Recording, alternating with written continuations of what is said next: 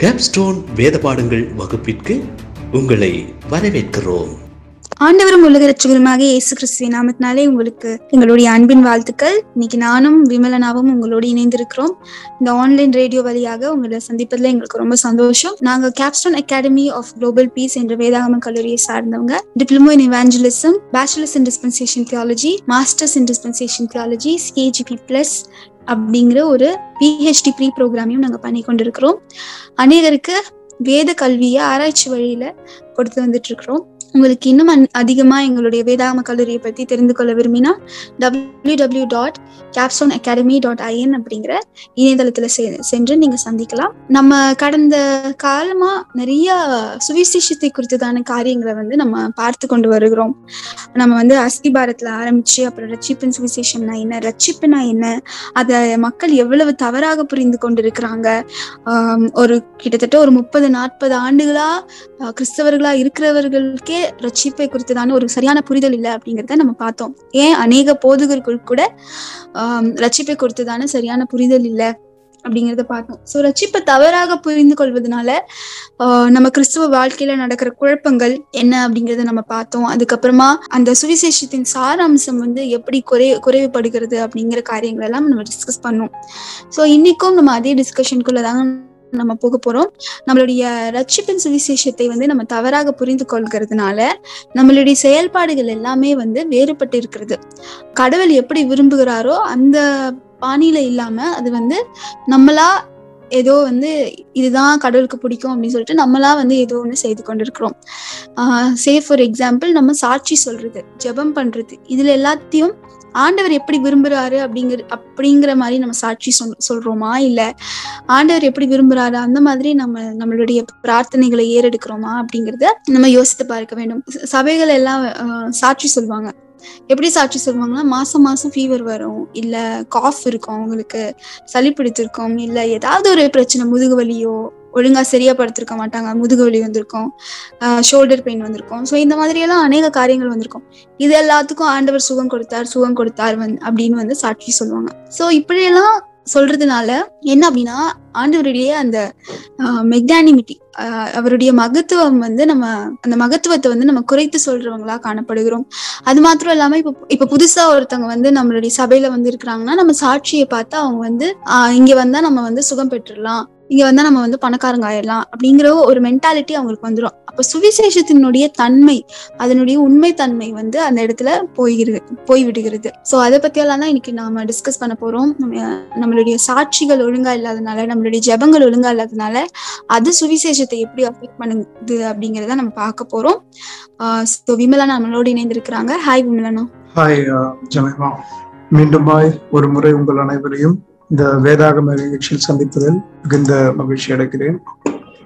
நாம் இப்பொழுதும் ஒரு சில காலங்களாக ஒரு சில வாரங்களாகவே தேவனுடைய சுவிசேஷத்தின் மகத்துவத்தை குறித்தும் ரட்சிப்பின் முக்கியத்துவத்தை குறித்தும் நாம் அதிகம் அதிகமாய் தியானித்துக் கொண்டே வருகிறோம். அதிலும் நாம் போன எபிசோடெல்லாம் பார்ப்போம் என்றால் தேவனுடைய தேவனை பிரியப்படுத்தும் வகையில் சில காரியங்களை செய்ய சிலர் முற்படுகிறார்கள் என்றெல்லாம் பார்த்தோம்.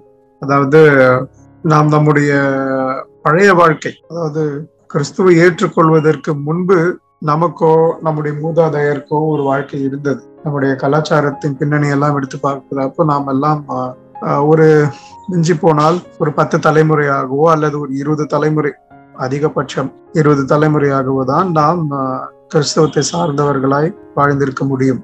அதற்கு முன்பெல்லாம் நாம் யாரை வணங்கினோம், யாரை தொழுது கொண்டோம் என்று ஒவ்வொருக்கும் ஒரு ஒரு கணிப்பு இருக்கின்றது. அநேகமாக தமிழர்களின் கலாச்சாரத்தை எடுத்து பார்ப்போம் என்றால், அதாவது தமிழர்களுடைய முதலாவது கலாச்சாரத்தை எடுத்து பார்ப்போம் என்றால், கடவுளை இல்லை என்கின்ற ஒரு கொள்கையை கொண்டு, ஆனால் எந்தெந்த காரியங்கள் எல்லாம் மனித சக்திக்கு மேற்பட்ட ஒரு சக்தியா இருக்கின்றதோ அதை தொழுது கொண்டனர், அதை அதற்கு நன்றி செலுத்தினார்கள்.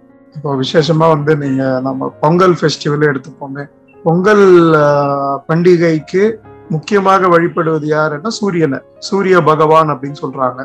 சூரிய பகவான் சூரிய ஒளியை தர தந்ததுனாலதான் இந்த அறுவடையே சாத்தியமாச்சு, இந்த அளவுக்கு வந்து தை மாதத்துல இந்த அறுவடை சாத்தியமாயிற்று, அதனாலதான் அந்த ஹார்வெஸ்ட் ஃபெஸ்டிவல். பொங்கல்ன்றது என்னன்னா நம்ம சபையில் அனுசரிக்கிற அதே ஹார்வெஸ்ட் ஃபெஸ்டிவல் தான். ஹார்வெஸ்ட் ஃபெஸ்டிவல்னு சொல்லுவோம்ல, அறுவடை திருநாள். பொங்கலும் அந்த ஒரு செயலை குறிக்கின்ற ஒரு பண்டிகையாக தான் நம்முடைய பண்பாட்டிலே இத்தனை வருட காலங்களாக அமைந்திருக்கிறது. அப்போ கிறிஸ்துவை ஏற்றுக்கொண்ட பிறகு நம்முடைய மனநிலை எவ்வாறாக மாறி இருக்கிறது? ஒருவேளை நம்முடைய சாட்சிகளை எல்லாம் எடுத்து பார்ப்போம் என்றால் நாம் எப்படிப்பட்டதான ஒரு கனியுள்ள ஒரு வாழ்க்கையை வாழ்கிறோம் என்பதற்கு ஒரு சில சாம்பிள் எடுத்து பார்க்கணும்.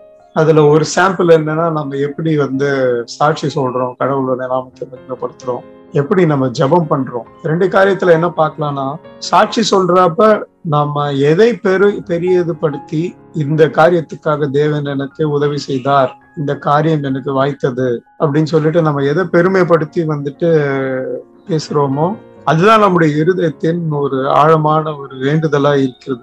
அதுதான் அந்த சாட்சி நமக்கு காமிக்கும். இப்ப ஜெமிமா சொன்ன மாதிரி ஒரு சில காரியங்கள் எல்லாம் இந்த உலகத்திற்கு சார்ந்த ஒரு காரியம். ஒரு ஒரு சிறிய ஜரத்துல இருந்து ஒரு விடுதலை கிடைப்பது, அல்லது ஒரு சிறிய ஒரு விபத்துல இருந்து ஒரு சிலருக்கு வந்து பாத்தீங்கன்னா வீட்டுல வேலை செஞ்சுட்டு இருக்காவே ஒரு சின்ன அடிபட்டுடும்.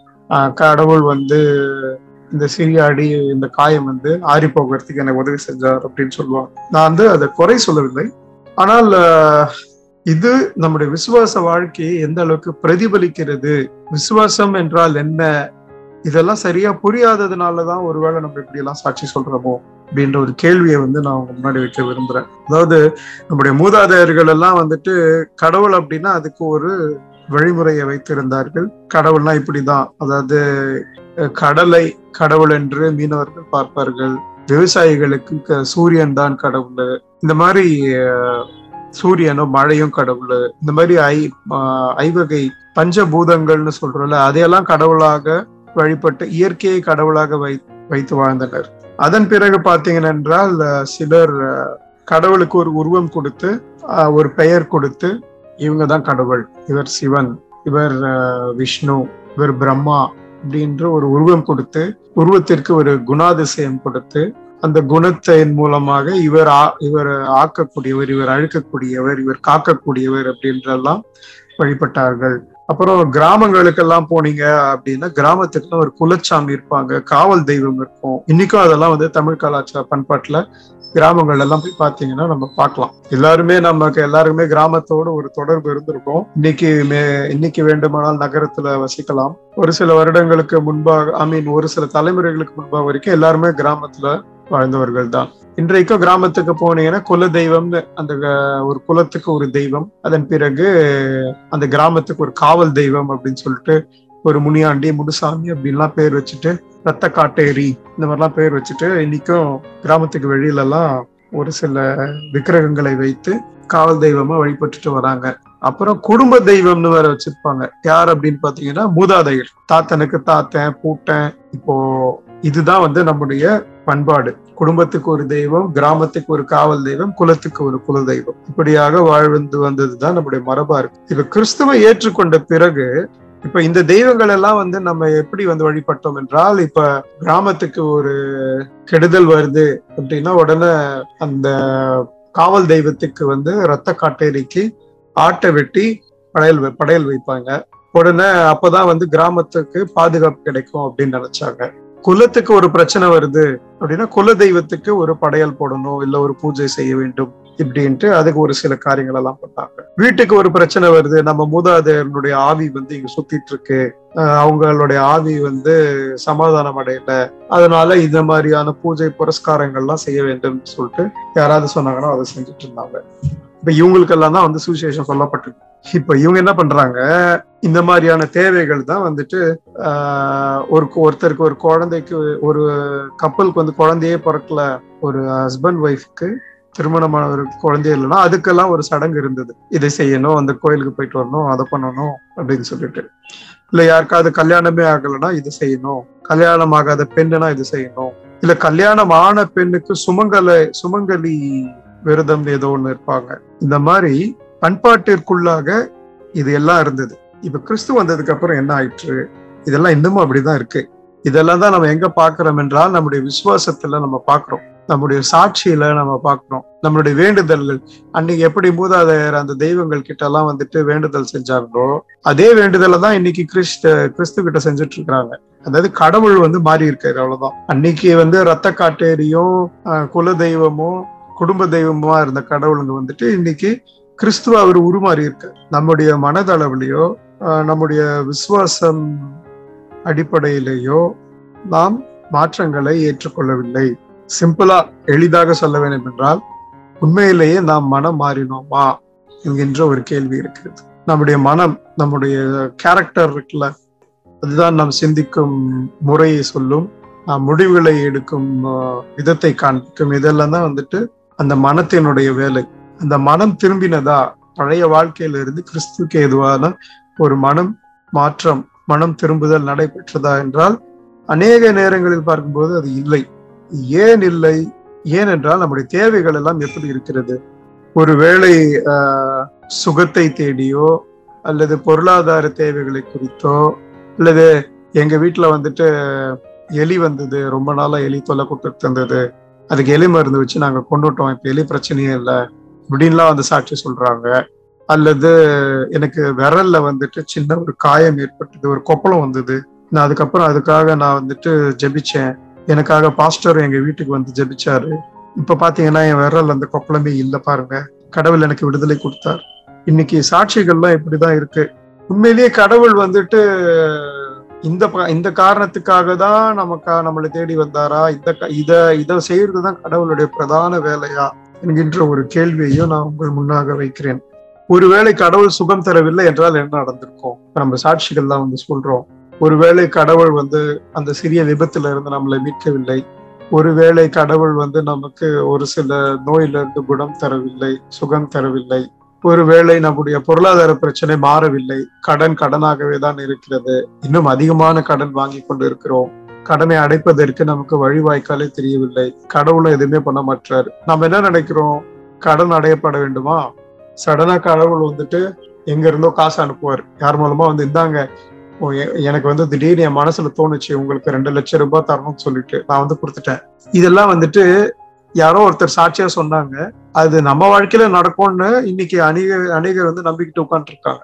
ஆகவே இந்த மாதிரியான காரியங்கள் நம்முடைய வாழ்க்கையில அதிகமா இருக்கின்றது. இதை குறித்து எல்லாம் நாம் ஒரு சிறிய இடைவெளிக்கு பின்பு இன்னும் ஒரு டீட்டெயிலா நம்ம இதை பத்தி பேசுவோம். நீங்கள் கேட்டுக்கொண்டிருப்பது கேப்ஸ்டோன் வேத பாடங்கள். மீண்டுமாய் ஒரு முறை ஒரு சிறிய இடைவெளிக்கு பிறகு உங்களை சந்திப்பதில் மிகுந்த மகிழ்ச்சி அடைகிறேன். இப்பொழுது நாம் நம்முடைய விசுவாசம் எப்படி இருக்கிறது, அதை சாட்சிகளின் மூலமாகவும் ஜபத்தின் மூலமாகவும் நாம் எப்படி பரிசோதித்து தெரிந்து கொள்கிறோம் என்கின்ற ஒரு காரியத்தை குறித்து நாம் பார்த்து கொண்டே வருகிறோம். அதுல இப்ப நம்ம கடைசியா பார்த்து கொண்டு வந்தது என்னவென்றால், சாட்சிகள்லாம் சொல்றப்ப நாம் என்ன மாதிரியான ஒரு சாட்சியை சொல்கிறோம், ஆதி திருச்சபையில எப்படி எல்லாம் சாட்சிகள் இருந்தன, இன்று நாம் சொல்லக்கூடிய சாட்சிகள் எப்படி இருக்கின்றன. ஒருவேளை நம்முடைய இயலாமையை எல்லாம் அந்த இயலாமை சரியாகும் பொழுது நாம் அதை தேவனுடைய செயல் என்று சாட்சி சொல்லுகிறோம். உண்மையிலேயே கடவுள் வந்துட்டு ஆஹ் இந்த நோக்கத்திற்காக தான் வந்து நம்மை சிருஷ்டித்தாரா, இந்த நோக்கத்திற்காக தான் அவர் குமாரனாக வந்து நம்மை மீட்டெடுத்தாரா என்றெல்லாம் நாம் சிந்திக்க வேண்டிய நிர்பந்தத்துக்குள்ளாக இருக்கிறோம். இதெல்லாம் நம்முடைய நம்முடைய சாட்சிகளை எல்லாம் வைத்து பார்க்கும் பொழுது, நம்முடைய ஜபங்களை எல்லாம் வைத்து பார்க்கும் பொழுது நம்முடைய ஆவிக்குரிய ஒரு மந்த நிலையை காண்பிப்பதாகவே நான் உணர்கிறேன். இன்னைக்கும் அநேகருடைய ஜபங்கள் எல்லாம் எடுத்து பார்ப்பீர்கள் என்றால், ஒருத்தருக்கு ஒரு கொடிய நோய் இருக்கு என்றால் அநேகர்கள் எப்படி ஜபிக்கிறாங்கன்னா, அந்த நோய் ஆஹ் சுட்டரிக்கப்பட வேண்டும், இந்த நோய் அகற்றப்பட வேண்டும். அதாவது இதெல்லாம் நம்முடைய சொந்த விருப்பம், ஓகே நமக்கும் அதுதான் ஆசை, நம்ம யாருக்காக வந்து ஜபம் செய்கிறோமோ அவருக்கு குணமாக வேண்டும். ஆனால் நம்முடைய ஜபங்கள் எப்படி இருக்க வேண்டும் என்றால், தேவனுடைய சித்தம் தேவனுடைய சித்தம் செயல்படுவதற்கான ஒரு உந்துதலாய் தான் நம்முடைய ஜபங்கள் இருக்க வேண்டும். ஒருவேளை நாம் அந்த நபர் சுகமாக வேண்டும், அந்த நபருக்கு முழு மீட்பு கிடைக்க வேண்டும் என்பது நம்முடைய ஆசையாக இருந்தாலும், தேவனுடைய சித்தத்திற்கு நாம் வழி கொடுக்கிறோமா, நம்முடைய இருதயத்தை தேவனுடைய சித்தத்திற்கு நேராக சீர்தூக்கி பார்க்கிறோமா அப்படி என்றால் எப்படி ஜபிக்க வேண்டும்? இவங்க குணமடைவது தேவனுடைய சித்தமா இருக்க வேண்டும் என்று நாம் சொல்ல வேண்டும். அதே போல் அவருடைய சித்தம் எக்ஸிக்யூட் ஆக வேண்டும். ஒருவேளை குணப்படுத்தவில்லை என்றாலும் நாம் அதை ஏற்றுக்கொள்ள மனது உள்ளவர்களா இருக்கிறோமா?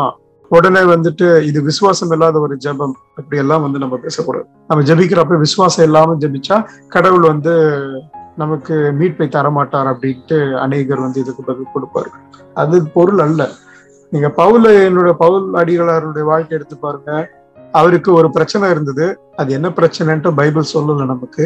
அந்த பிரச்சனை நீங்க வேண்டும் சொல்லிட்டு பவுல் அடியார் ஜெபிக்கிறாரு. அது சரீரத்துல இருந்த பிரச்சனையா, ஆவிக்குரிய பிரச்சனையா, அநேகர் அதை பல்வேறு விதங்களாக அப்படி பல்வேறு விதங்களாக வந்து அதை பாவித்துக் கொண்டுதான் இருக்கிறாங்க. ஆனா கடவுள் என்ன சொன்னார்? உன் பலத்திலே என் பலன் விளங்கும் அப்படின்னு சொல்றாரு. உன் பலவீனத்திலே என் பலன் விளங்கும் சொல்லிட்டு சொல்றாரு. அப்போ கடவுளுடைய சித்தம் செயல்படுவதற்கு நாம் இடம் கொடுத்தால்தான் நாம் உண்மையிலேயே விசுவாசிக்கிறோம், தேவனை முழுவதுமாய் சார்ந்திருக்கிறோம் என்கின்ற ஒரு ஒரு பிரதிபலிப்பையே நாம் இந்த சமுதாயத்தில் காண்பிக்க முடியும். ஆனா இன்னைக்கு நம்முடைய ஜபங்களும் நம்முடைய சாட்சிகள் எல்லாம் பார்க்கிறப்ப ஆஹ் தேவனிடத்தில் விசுவாசத்தையும் அதற்கு முக்கிய காரணமே சுகம் பெறுவதாக தான் இருக்கிறது. சாட்சிகள் எல்லாம் வந்து இந்த சாட்சிக்கு ஒரு டெம்ப்ளேட் வச்சிருக்கோம். தேவனுடைய பரிசுத்த நாமத்திற்கு ஸ்தோத்திரம் அப்படின்னு சொல்லிட்டு ஆரம்பிக்கிறோம். தேவன் தாமே இந்த சிறு சாட்சி ஆசீர்வாதத்தை தருவாராக என்று சொல்லி முடிக்கிறோம். நடுவுல சொல்றதெல்லாம் நம்முடைய சொந்த கதையும் நம்முடைய சுயத்தையே தான். நான் அதை பண்ணேன், நான் இந்த ஆஸ்பத்திரி போனேன், இந்த மருத்துவமனையில் இந்த மருத்துவர் எனக்கு ஜ சிகிச்சை கொடுத்தாங்க, காப்பாற்ற முடியாதுன்னு சொல்லிட்டாங்க, போதகருக்கு நான் வந்து ஃபோன் செஞ்சேன், அவர் தொலைபேசியில் என்னை தொடர்பு கொண்டு தொலைபேசியில் எனக்காக ஜெபித்தார், அப்புறம் சபை மக்கள் எல்லாம் எனக்காக ஜெபித்தீங்க, அதுக்கப்புறமா திடீர்னு நான் போயிட்டு டாக்டரை வந்து நான் பார்த்து இன்னொரு டெஸ்ட் எடுக்கலான்னு நான் சொன்னேன், அந்த டெஸ்ட் எடுத்து பார்த்தா ரிப்போர்ட்ல எல்லாம் தலைகீழாக மாறி எனக்கு அந்த நோயே இல்லைன்னு சொல்லிட்டாங்க. உடனே எல்லாம் சபை மக்கள் எல்லாம் அல்லே லூயா அப்படின்னு சொல்லிட்டு சொல்லுவாங்க. ஆஹ் உடனே தேவனுடைய நாமம் பரிசுத்தப்படுவதாக அப்படின்னு சொல்லிட்டு வந்துடுறோம். ஒருவேளை கடவுள் அந்த சுகத்தை கொடுக்கலன்னா இந்த சாட்சி அந்த நபர் சொல்லியிருக்க மாட்டாங்களா? ஒருவேளை அந்த நபர் நீங்களாக இருந்தால் என்ன பண்ணிருக்கீங்க? ஒருவேளை நீங்க ஒரு நோயில அகப்பட்டு இருக்கிறீங்க, கடவுள் உங்களுக்கு அதுக்கான சுகத்தை தரல, அப்ப கடவுள் கிட்ட போய் சாட்சி சொல்றதுக்கு உங்களுக்கு ஒண்ணுமே இல்லையா? கடவுள் எனக்கு இந்த அதிசயத்தை செய்தார், இந்த அற்புதத்தை செய்தார் என்று உங்களோட கண்கள் பார்க்கவில்லையா? அப்ப நம்முடைய தேவைகளை பூர்த்தி செய்வதான் கடவுள் வந்தாரா? இந்த பாயிண்ட நம்ம இதற்கு முன்னான எபிசோட்லயே நாம் அதிகமா பேசியிருக்கிறோம். நம்முடைய சொந்த விருப்பு வெறுப்புகளை பூர்த்தி செய்வதற்கு தான் தேவனுடைய நோக்கமாய் இருந்ததா? அவர் தம்முடைய குமாரனை இந்த உலகத்திற்கு அனுப்பின அவருடைய நோக்கம் அது அதுதான் இருந்ததா? அது இல்லையே. நம்முடைய சாட்சிகள் எல்லாம் பார்க்கிறப்ப அப்படிதானே இருக்கு, கவலைக்கிடமா இருக்கு. அவர்கள் சபைக்கு சென்று சொல்லும் அறிக்கையை சொல்லி அவர்கள் சுகவீனமாக இருந்த நாட்களில் நடந்த காரியங்களையும் சுகமடைந்த விதத்தையும் சொல்வது மிக அவசியமானது என்று அநேகர் கருதுகிறார்கள். யார் இவர்கள்? இந்த சபைக்கு செல்லுகிறவர்கள். ஆஹ் இந்த மாதிரி கடவுள் எனக்கு சுகம் தந்ததுனாலதான் கடவுள் உண்மையுள்ளவர் அப்படின்னு சொல்றாங்க. ஒருவேளை கடவுள் சுகம் தரவில்லை என்றால் நாம் கடவுளை உண்மையுள்ளவர் என்று சொல்ல மாட்டோமா? இந்த சுகமளிக்கும் காரியம்தான் கடவுள் கடவுள் இருப்பதற்கே ஒரு அத்தாட்சி என்று சொல்கிறார்கள். அவர்கள் சரீர தேவைகளை சந்திப்பதிலும் ஆண்டவரின் வல்லமையும் மிக முக்கியமான ஒன்றாக இருக்கிறது. இப்ப சுவிசேஷத்தை முதன் முதல் பொருளாக பிரியாரிட்டியாக வைத்து ஒரு மனிதன் பார்ப்பான் என்றால் இந்த சரீர தேவைகளும் அந்த சரீரத்தில் கிடைக்கும் சுகமும் அதை சாட்சியாக சொல்ல வேண்டும் என்று கருதும் அந்த உத்வேகமும் அந்த எண்ணமும் அந்த மனிதனுக்கு வராது. இந்த காரியங்கள் எல்லாம் ஒரு மனிதனுடைய வாழ்க்கையில இருந்து எடுத்து விட்டால் அப்பொழுதுதான் அவன் சுவிசேஷம் என்றால் என்ன என்ற தீர்மானத்திற்கு வருவான். சுவிசேஷம் என்பது நம்முடைய சரீரத்திற்கான ஒரு தேவையா? நம்முடைய சரீர அங்கத்தில் இந்த உலகத்தில் வாழ்வதற்கு சுவிசேஷம் தேவையா? இந்த கேள்விகள் எல்லாம் நாம் சுவிசேஷத்தை சொல்லும் பொழுது சரியாக வைக்காத பட்சத்தில் ஒரு மனிதன் தான் சுவிசேஷம் என்ன என்பதை உணராத அந்த தருவாயில் அவனுடைய தேவைகள் பூர்த்தி செய்வது சுவிசேஷத்தினால் வந்தது என்று நினைக்கிறான். நான் ஆண்டவரை விசுவாசத்தினால்தான் தேவன் எனக்கு இந்த சரீர வியாதியிலிருந்து விடுதலை கொடுத்தார், இந்த பொருளாதார பிரச்சனையிலிருந்து எனக்கு விடுதலை கொடுத்தார், இது எதனால் எனக்கு வந்தது? நான் சுவிசேஷத்தை விசுவாசத்தினால் வந்தது என்று நினைக்கிறார்கள்.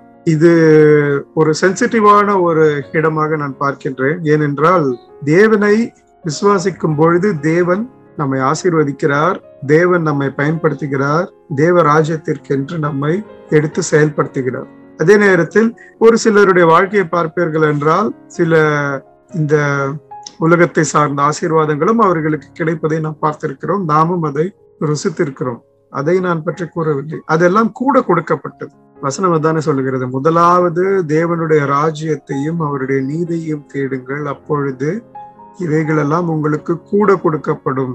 அந்த கூட கொடுக்கப்படும் இருக்குல்ல, இந்த எக்ஸ்ட்ராஸ், அதாவது சரீரத்துல இருக்கிற வியாதி குணமாவது, நீங்க உங்களுடைய பொருளாதார தேவைகள் சந்திக்கப்படுவது, இதெல்லாம் கூட கொடுக்கப்படக்கூடிய காரியங்கள்.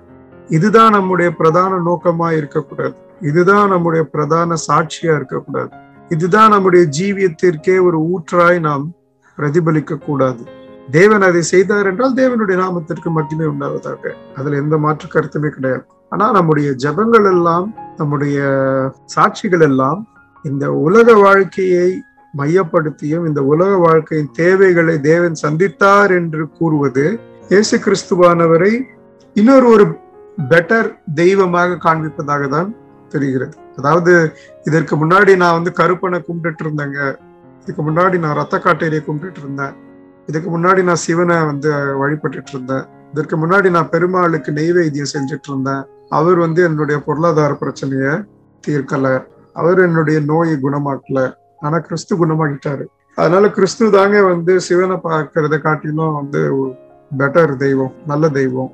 கிறிஸ்து தாங்க வந்துட்டு பெருமாளை காட்டிலும் வந்துட்டு ஒரு உண்மையுள்ள தெய்வம். இப்படிதான் இருக்கு நம்முடைய சாட்சிகள். நம்முடைய சாட்சிகள் எப்படி இருக்குன்னா, கிறிஸ்து இவர்களை காட்டிலும் பெட்டர். ஏன்னா என்னுடைய இந்த உலக தேவைகளை, ஏன்னா இந்த உலக தேவைகளுக்காக தான் மனிதன் வந்து கடவுளை நோக்கியே போயிட்டு இருந்தான். நம்முடைய மூதாதையர்கள்லாம் அப்படிதான் பண்ணிட்டு இருந்தாங்க.